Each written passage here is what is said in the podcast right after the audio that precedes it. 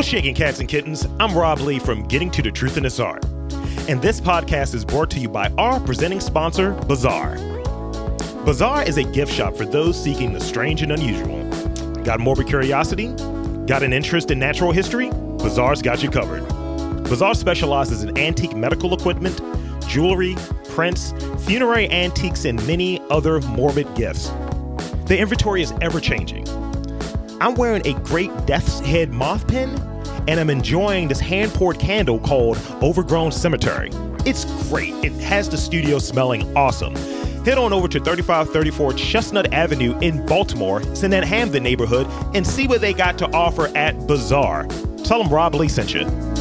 Welcome to Getting to the Truth in This Art. I am your host, Rob Lee, and today's guest is a visual artist based in Baltimore. We have Erin Fostel. Welcome to the podcast. Thank you for having me. I'm really excited to be here. So this is this is great. I've uh, did a little little digging, a little research, but you know when I go over what someone's background is, I can't do it justice. I can just say, "Oh, you're an artist." Everyone's an artist. Everyone's some version of artist, but I like to have the artist well, obviously for this podcast, I like to have the artist uh, describe what their work is and what their background and, and speak their truth. So, if you will, let us know what you do and who you are. Sure. Uh, so my background in art, I guess the reason I got into art, um, I always joke about this, and I hope my mom doesn't get mad, but I got sent to my room a lot when I was a kid. Like I had a brother, and we would always just sort of be getting in each other's way and fighting, and so we would just be sent to our separate rooms. And this is like back in the day before like you know you had like a um, ipad or a smartphone or even like your own tv and so you had to just like you know make do with your brain and some like you know pencils and you know some paper and just like entertain yourself as best you could and I ended up just becoming really interested in drawing and really interested in like making up little stories. That was how I sort of passed the time whenever I got sent to my room. Um, and uh, I joke about it, you know, in that like it's funny that I you know, I wasn't like a bad kid or anything, but like, but that was my introduction was just being like a little bit bored and then having to like entertain myself. Um, but it turned out to be a pretty life altering experience because the thing that I love to do so much now is the thing that I get to do for a living. And I think yeah. that that's a really cool thing to just think about. Um, but after, you know, you're like, you're in school and then you get to high school and you got to figure out, like, what are you going to do with your life at the age of like 18? Yeah. And the only thing that I enjoyed doing was art. Um, but I didn't know any artists, like anyone working full time as an artist. And I didn't know much about people who made art, but I was just like, well, art is a thing you can go to school for. So I'll go do that. Um, and so I ended up going to the Maryland Institute College of Art and getting a degree in drawing um, and have been drawing ever since. that's delightful. I mean, uh, just as a person, that's what the uh, as I talked about a little bit before we got started. That was kind of the space I was in. Like, I'm gonna draw, and I was like used to draw like comics and stuff, and I got in trouble for drawing on the other side of it. And uh, I, everything that I did was like a pastiche of like comics that I was reading. So it's like, oh, this is clearly just X Men. This is clearly Wildcats. That's and great. I would rush through my tests because I was like a good student, all of that stuff. But I would rush through like tests. I was like, all right, I can take this B, right? Just draw for the next like hour or whatever.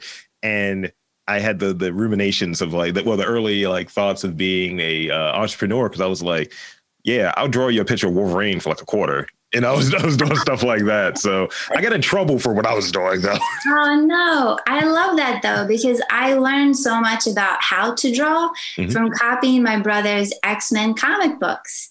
And so That's I would be sitting there drawing all the characters. And that was how I learned how to make something look like something else was just sitting there and copying. And I'm and I'm sure like, you know, like I would sound way more like artistic and, you know, professional if I was like, oh, I did master copies of, you know, paintings and Matisse. And I was like, no, I was just copying like my brother's X-Men comics and his Spider-Man comics. And like that's the thing that got me into it. So I feel you on those Wolverine drawings. That's that's great. Uh, I would um I, I used to get um, whenever there was a holiday, you know, it's like I had an uncle who he used to do um, like billboards back in the 70s and he would like do the painting and all of that different stuff or have you. And he had passed like before I was born and they saw that my family saw that I took an interest in drawing. So like every year it was always drawing books, it's always color pencils, all types of stuff. And it's just like, here's, here's Junior again doodling. And it's like, what do you want me to do with this? There's no money in comics. I was like, damn it. so you got into art in that way. And your practice is, is drawing and you're using, you're, you're doing like interiors and like settings with charcoal. Is that correct? Yeah. So while I was at MICA, um, before MICA and like in high school and stuff, I was doing a lot of really flat, um, kind of comic book style drawing, but not very good. I was not very good at it. I was, you know, very interested, but not very good. And then when I got to MICA, I made a serious point of trying to learn a skill while I was there because the education was so expensive. I was like, I need to be able to literally see something at the end of these four years. And so the thing that I decided to try to learn was to draw representationally because I was just enamored with people's ability to do that, to make something look realistic or representational. Um, and one of the tools that you use a lot as you're learning how to draw representationally is charcoal because it's cheap, it's affordable. Um, and so as I was learning to use it, I was just like, I really like this medium. It's a little bit dirty, it's a little bit loose, but like I can make it tight. And so I just really liked its versatility. And so I've been drawing with charcoal pretty much since graduation. I think I'm going on like two decades of drawing with charcoal at this point, but wow. I love it. It's such a great medium. That's that's actually would be one of the questions that I would ask. I didn't even put in there, but you answered it. So yeah, this this shows how this is going well. Uh, so I, I, got I got a really snarky response last week from someone I interviewed. I won't name names, but uh, I was like, um, so what's integral to your work as an artist? And they were like, uh, paintbrush. And I was like, look, don't don't be a dick. What what would you say is integral to to your work though, outside of maybe the materials and maybe having um, of talent or, or, the desire to do the work, but what is integral for you? Is it like I definitely need to have a San Pellegrino, or I definitely need to have these yeah. this music or whatever playing in the background? What makes what's integral for you to kind of get those creative juices flowing? Yeah, I think it's a great question. And I definitely like when I read it, I was like, oh, this could mean like you're asking me about tools. It could mean you're asking me about my environment, like how I make the work. Or you could be asking me about like what it is that drives the work. So I think it, it is such an open-ended question that like, you know, you leave room for people to be able to respond in whatever way makes sense to them. Um, and I think right now for me, the way that I interpreted it was, you know, like what is driving the work that I'm making sure. right now? Because we're in the middle of a really weird fucking time. Like it, there's COVID happening. Still, we're like a year into it um, and so, and the world is like literally sometimes on fire. All of the same shit that's been happening for the last few centuries just continues, but we have smartphones now, so we're all seeing it to a greater degree. Um, and so, like, there's an importance placed on what is being produced. And to me, like, it's always been important for whatever I make to have value to me or to somebody else. Sure. And that value could be anything. It could be like I bring some sort of, um, you know, relief to somebody by giving them something to look at that gives them, you know, some sort of like repose or something. Or I'm bringing attention to something that I think is important and should be thought about or discussed. And so I think for me, like an integral part of my practice is definitely like I can't do something if I don't find value in it. Like if I don't find value in the image because because my drawings take a long time to make. They are a laborious thing. And so I can't be like halfway through a 40 to 50 hour drawing and be like why am I drawing this? Like this is not important. Like nobody's going to like, you know, uh, find anything in this um, and I think that that's an important thing to consider, but I recognize that sometimes it's also can be a debilitating thing. Sure. Is considering what, you know, you find important or what somebody else finds important, like that can be so subjective. Mm-hmm. And so I think a lot about what it means to be an artist um, is just like really paying attention to like what's happening and like trying to make sure that like you're tapping into something that other people will respond to and that you are adding something to some conversation that's already happening, or you're maybe pivoting to something that you think is being ignored. Um, but that's how I interpreted it right now. Other than I also, you know, I need charcoal and I need my camera because I work from photographs. Um, and I need podcasts because I need to be able to listen to something as I'm making the work. It just keeps me focused in the space. Yeah, that's that's great. Um, I uh, was prepping for, you know, I try to when I look back at some of these questions in terms of preparation, I try to look at how would I answer this for what I'm doing if if, if the if the angles were turned around. And I looked at um, what I was doing earlier. Um, I do a movie review show, um, and it's a fair amount of liftings. I like to do the oral history around it, just so I look at it like, what's my purpose here? Is it just you know shooting the shit with friends about a movie that we like or is it entertaining and informing? And i like to be in that space because i had um I had my buddy chris from uh, forged. He reached out. He's like i didn't know about that. I didn't know about that on street fighter. And i was like well now you do. And you can credit me for for putting it out there for grabbing that wikipedia page. And but still in it and, and getting from different sources and trying to bring those things together it's kind of boring stuff because you're not really watching the movie quite yet. You're gathering the information, then watching the movie. So what I need in doing that is the preparation piece, the time to be able to pull that stuff together and look for reputable sources. And I usually have like classical music on or something like instrumental. It just makes that process work a little bit better for me yeah. because it's the pre work before actually doing the research of watching the movie before even a podcast. It's like a three step process to produce that 40 to 50 minute podcast. Yeah, there's a lot that goes into the making of things. Mm-hmm. And I think sometimes people can understand that and sometimes people can't. And I think I benefit a lot from people having a basic understanding of how like difficult drawing can be because a lot of times people will look at my drawings and like they automatically will know how much time went into it because they understand like the layering and the building up and like you know because sometimes like my drawings do not look like photographs. Right. Like they're not hyper photographic or real but they trick you enough you know when you see it on instagram which is where a lot of people experience art right now. Um, and even sometimes if you're like seeing it on like a wall in exhibition like i had people at like a Creative Alliance show that i was in where like people just walked right past my my work thinking they were photographs. And then having someone have to go back and be like no no no you got to go stand in front of it again. It's a drawing. Um, but having that understanding of like the time spent making it like i you know inherently people understand off the bat and so I feel fortunate in that. But there's so much art and there's so much storytelling and there's so much content that takes so much research, mm-hmm. you know, that you have to do all this prep work before you get to the part that you're even hearing or seeing, or, you know. Yeah, and I, and I think going going back to what you were saying as far as that the work that goes in and people kind of can see it and, and notice it.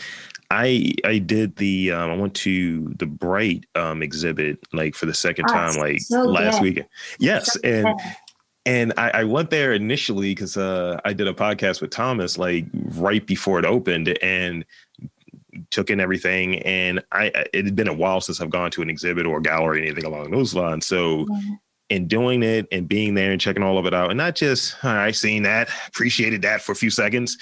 when I came back the second time, I was like able to look at it more. I was like, oh, this is what you did here, and really like analyzing it. And it's just like I, I think my appreciation of of art and my eye towards it, and, and part of it comes out of the conversation I had with him off mic.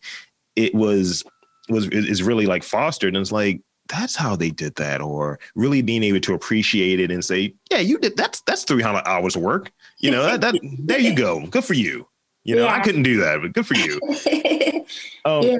yeah, it's not always known because people don't always have, you know, the background when looking at the work to understand that. But that doesn't mean that they can't appreciate it as they're looking at it. So it's, you know, it's just many layers that are there.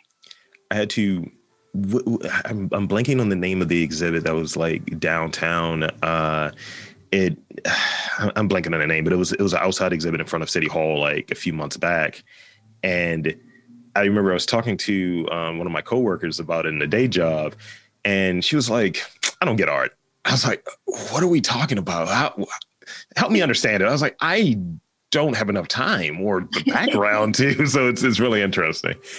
Um, so in in a in a few words, maybe verbs. Let's let's try to go with with maybe three three verbs here. How no, maybe not three verbs. Let's use three words. How would you describe your artistic style and what artists or movements may have uh, influenced you? Oh wow, my artistic style in like three words. Yeah, um, you know, I make it easy. It's fine. uh, my artistic style. Uh, uh, hmm.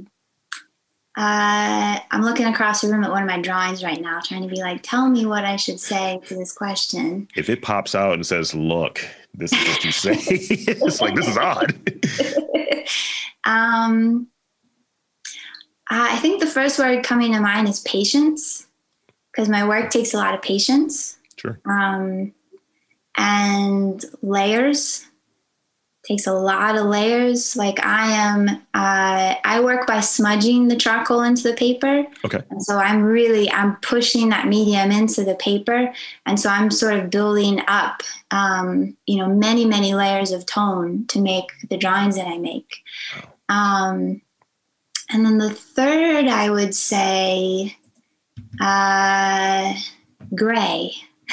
it's just a literal a literal word yeah gray my, my favorite color uh. yeah gray has been my favorite color since childhood so it makes perfect sense that i draw in black and white i just have much respect for it um, but in terms of artists that i've looked to um, I think I was fortunate when I was in college that I didn't really look up to any artists. I was so focusing on just like learning this kind of skill. Um, but since then, like most recently, I think um, the artists that I sort of look to for, if not inspiration, some sort of like guidance on the kind of work I make, um, definitely would be Vija Celmins, who is, uh, she's a hyper real artist. Um, she makes like sometimes the same image over and over again. Um, she did an ocean series where she just drew waves like over and over and over again. Um, but she also makes work um, that requires this like as patience and attention.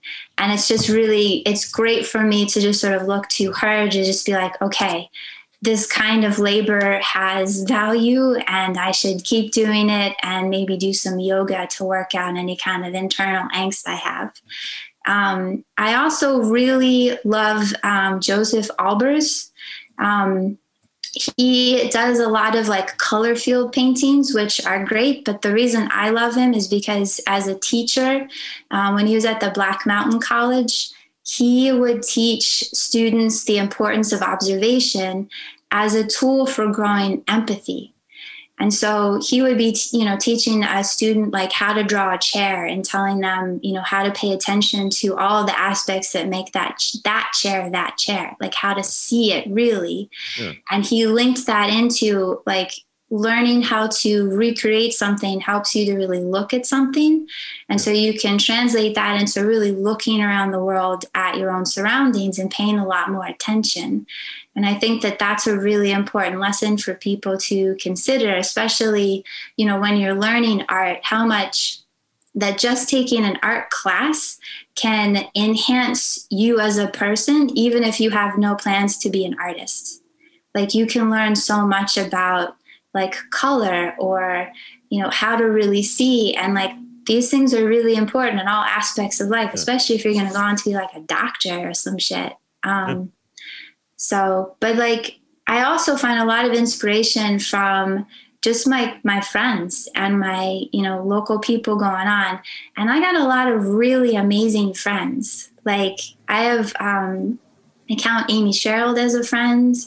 Um, my friend Mequitta Ahuja, they're both like outstanding figurative painters. Mm. Um, my friend and neighbor Jackie Milad, uh, we make work that is very different, but like I see so much, you know, in what she's doing, and I get so inspired by it. I'm just like, oh, like how can I put a little bit of that into my work? Right but in like my own like little way. Sure. So there's a lot of inspiration to be had in like, you know, both like sort of big figures and also the people who are right around you, who are also big figures though. Yeah. It's uh it reminds me of this uh that that sentiment reminds me of this uh I, I was being very, very corny, but I was applying for a job and I had to scrub all of my uh, questionable podcast background sometimes. And I was like, all right, let's make the ordinary the extraordinary. And I tried to do this whole thing about it. I was like, this is hokey, but also it's legitimate in that you know just recognize anything that are around you anything that's around you anything anyone that's around you oftentimes we just in the hustle and bustle of life kind of take it for granted but they matter and they mm-hmm. impact you in some way whether you know i always ask the question in this podcast of what area really um, inspires you and he was like oh it's just normal. I always pass this place. I am always in the same place. I really get inspired by parts of uh, station north. And it's like i just walk mm-hmm. around there sometimes. Usually i have coffee but i'm just walking around there sometimes and i'll look at the architecture and so on and and talking to some of the guests I've had um, for episodes that haven't been released yet that are like photographers. It's like, yeah, we have great architecture. And I was like, yeah, we do. We have X, Y, and Z. And he's like, oh, you have an eye for some of this stuff. yeah, I did a whole series of Baltimore architectural drawings. Um, and like before I did them, I was definitely walking around being like, man, we got some weird buildings in this but like we are really a hodgepodge of different styles mm-hmm. and it really makes for such a unique landscape um, and then you know because we have so much you know dereliction happening like things are in different states of like disrepair yeah. and there's like trees growing out of the top of some things and like that's a whole other sort of like you know thing to consider with architecture um, but yeah, but this city is definitely filled with some like really, really awesome buildings, some really terrible buildings too, um, but some really cool shit for sure. So that's that's a um, it's a good segue into kind of some of the, the last questions I have, the Baltimore related questions. Uh, so, what would you say is one of the most interesting traits about art in Baltimore? I think this city has a community that is just so fucking great. Like, I could not talk it up enough. Um, there are like artists who have been around for a really long time, like Joyce Scott. And there are artists who just got out of like college and are like starting to make their way into the art scene. And we all exist together in the same space and the i think the level of like camaraderie and the level of love and appreciation like i don't know like whenever i just think about all the artists that are making work here and all the people making work here like i just feel so good like it's just such a wonderful community to be a part of and I think that there's a lot of mentorship that happens. And I think there's a lot of support that happens amongst the community for each other. And I don't think that that's a normal thing for a city to have. I think you do not get that if you go to DC, and you definitely don't get it if you go up to New York. There's too much competitiveness yeah. or maybe too much separation. But, you know, Baltimore, you know, there's so many good things happening here. And I think, like, for the majority, all of the artists are like, we got good shit happening and we need to support each other in how we do it and so there's just like endless love that's happening between us at least that's how i feel about it that's that's been a common thread I, have heard. Uh, just it's it's that kind of family thing. It's that people are supportive, and it's definitely the feeling of a, a, a, true community instead of just hey, I want it, you know, and you move out of the way. And yeah, yeah, and yeah, Joyce Scott, like yeah. she is like an internationally acclaimed artist. Like she is going to be in the art history books. She is yeah. that important. And she sent me a Facebook message like last week. And she was, it was just like this little positive, like, hey, thinking about you. You're doing great. I'll see you after COVID. And like that shit made my whole fucking year.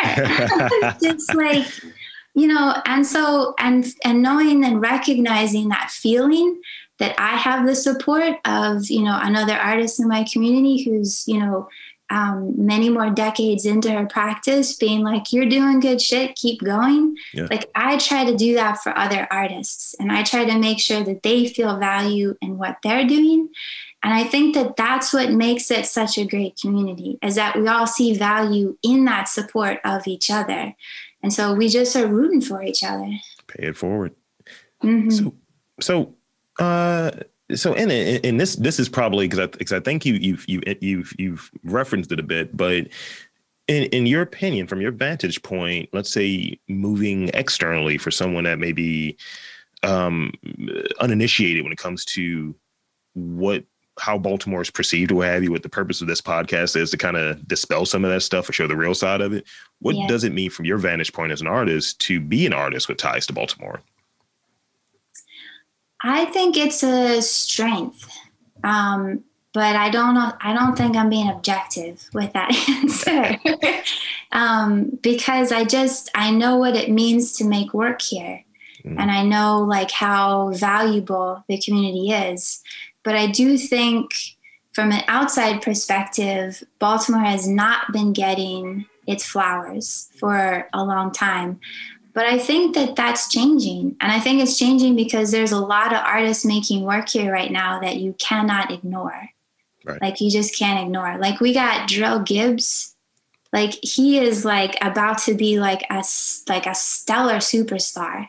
They've interviewed so, him last week yeah, he he is like my favorite person. He is the nicest guy on the planet and so exceptionally talented. And so, you know, but he's like, I'm Baltimore and he's staying here. Mm-hmm. You know, he's he's just like bought a house. So his roots are here, but his career is gonna be international yeah. or it is already international. And so I think having people like him, and then again, Joyce Scott, international, but she, you know, stayed in Baltimore, like that helps give Baltimore some credit. Is that like people who made it big, who are recognized outside of the city, are staying here and being like, this place still has value and community to me. And I think that that's going to be a really big deal. That's tight. um, so this is the the last question I have for you, and um, and I'll give you an opportunity to shamelessly plug anything that you got uh, coming up um, after this question. But see, I, I like to ask because I, have been getting burned recently because I've been asking about chicken boxes, I've been asking about crab cakes, and people find those to be political for some reason.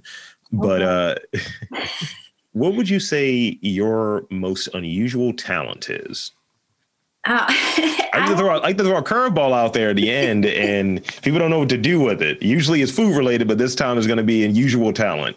Yeah, I was not sure what to respond to this question. So I texted my best friend of like 30 years and she was she was in so many words like you don't have one. but then, wow. then I uh, I asked my husband and he responded um, that I am really good at straight faced sass. That's fair. That's that's good. That's good. so, I appreciate uh, that. So I think I think I'm gonna go with that. I can be a straight faced sasser. I don't know. okay. okay. I like that. So so, so uh, uh, your, your shameless plugs, uh, your social media, any of that stuff that you want to quickly shout out. And again, thank you for coming on to this podcast. Yeah, thank you. Uh, I'm on Instagram at Erin Fostel. Uh, I'm on Facebook. I think Erin Fostel Visual Artists. If you plug me in there, it'll pop up.